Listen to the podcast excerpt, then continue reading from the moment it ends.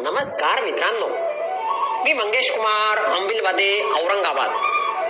तुम्हा सर्वांचं वाचन कट्ट्यामध्ये मनपूर्वक हार्दिक स्वागत. मित्रांनो मी आज वाचन कट्ट्याच्या माध्यमातून चंद्रकांत म्हात्रे यांनी संकलित केलेल्या ते हरवलेले जादुई शब्द ही सुंदर कथा खास तुमच्यासाठी घेऊन आलोय. तुम्हाला आठवतंय? जेव्हा कधी तुम्ही लहानपणी खेळताना पडलात रडायला लागलात किंवा कोणत्या तरी वस्तूमुळे तुम्हाला लागलं तर आई किंवा बाबा तुम्हाला जवळ घ्यायचे आणि कोणत्या तरी दिशेला बोट दाखवून म्हणायचे काही झालं नाही. तो बघ उंदीर पळाला.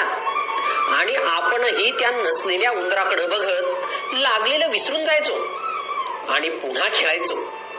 किंवा ज्या वस्तूमुळे लागलं त्या वस्तूला आई किंवा बाबा हळूच सापड द्यायचे. आणि त्या जागेकडे किंवा वस्तूकडे डोळे वटारून म्हणायचे हाट रे आमच्या सोनूला मारतोस काय? आणि असं म्हटल्यावर आपल्यालाही आनंद व्हायचा. वाटायचं की आपल्याला कुणी काही जरी केलं तरी त्याला ओरडायला आपले आई बाबा आहेतच. आणि आपण ती जखम ते दुःख विसरून जायचो. कधी आपल्याला काही चावलं आणि ते आपण आई बाबांना दाखवायला गेलो की ते त्यावर फू असं करून फुंकर मारायचे. आणि म्हणायचे काही नाही. आत्ता फू केलंय ना मग बरं होईल हा ते. पण का कुणास ठाऊ? जसजसे मोठे होत गेलो तस तसं आई बाबांना या शब्दांची आवश्यकता वाटेनाशी झाली. त्यांनी ते शब्द बोलणं बंद केलं आणि आपणही ते ऐकणं. मोठं झाल्यावर वाटायला लागलं की काय बालिशपणा होता तो. असं फू करून कधी जखम बरी होते का? पण खर तर एवढं मोठं होऊनही आपल्याला त्या शब्दांची खरी ताकद कळालेलीच नसते. जखम फूनी नाही बरी व्हायची. तर त्या हळूवार फू मधल्या प्रेम माया आणि विश्वासाने ती बरी व्हायची. खर तर ते शब्द आपलं लक्ष त्या दुःखापासून विचलित करण्यासाठी असायचे. त्या शब्दांमुळे आपण दुःख विसरून एकदा दंगा करायला तयार व्हायचो. जसजसे मोठे झालो तस तसे आपण सो कॉल्ड ओपन वर्ल्डमध्ये आलो. कॉलेज नोकरी छोकरी स्पर्धा करिअर मान मरातब पैसा या आणि अशा अनेक गोष्टींमध्ये गुरफटत गेलो. रोज अनेक शारीरिक मानसिक जखमा व्हायला लागल्या. अनेक गोष्टी खुपू लागल्या. धर्मवाद जातीवाद राजकारण व्यसन भोंदूगिरी गरिबी गुंडगिरी दहशतवाद जीवघेणी स्पर्धा लचके तोडायला लागली. रोज नवनवी आव्हाने समोर येऊ लागली. रोज नवनवीन कृत्रिम गरजांना बळी पडायला लागलो. पण दुर्दैवाने यावेळी काही झालं नाही. उंदीर पळाला.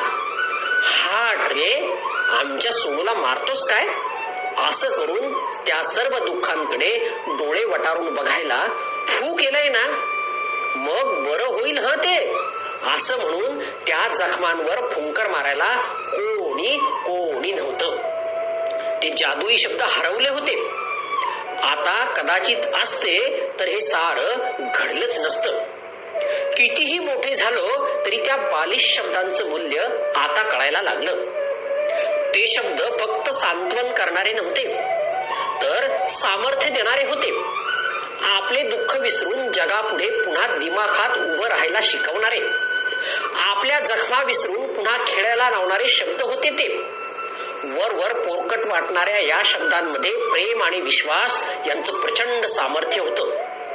कधीतरी वाटतं की कितीही मोठे झालो आणि पुन्हा कितीही मोठं संकट आलं तरी जर का पुन्हा कुणी उंदीर पळाला हा रे हे शब्द उच्चारले तर सारी संकट सारी दुःख पळून जातील त्या लहानपणीच्या अदृश्य उंदराप्रमाणे.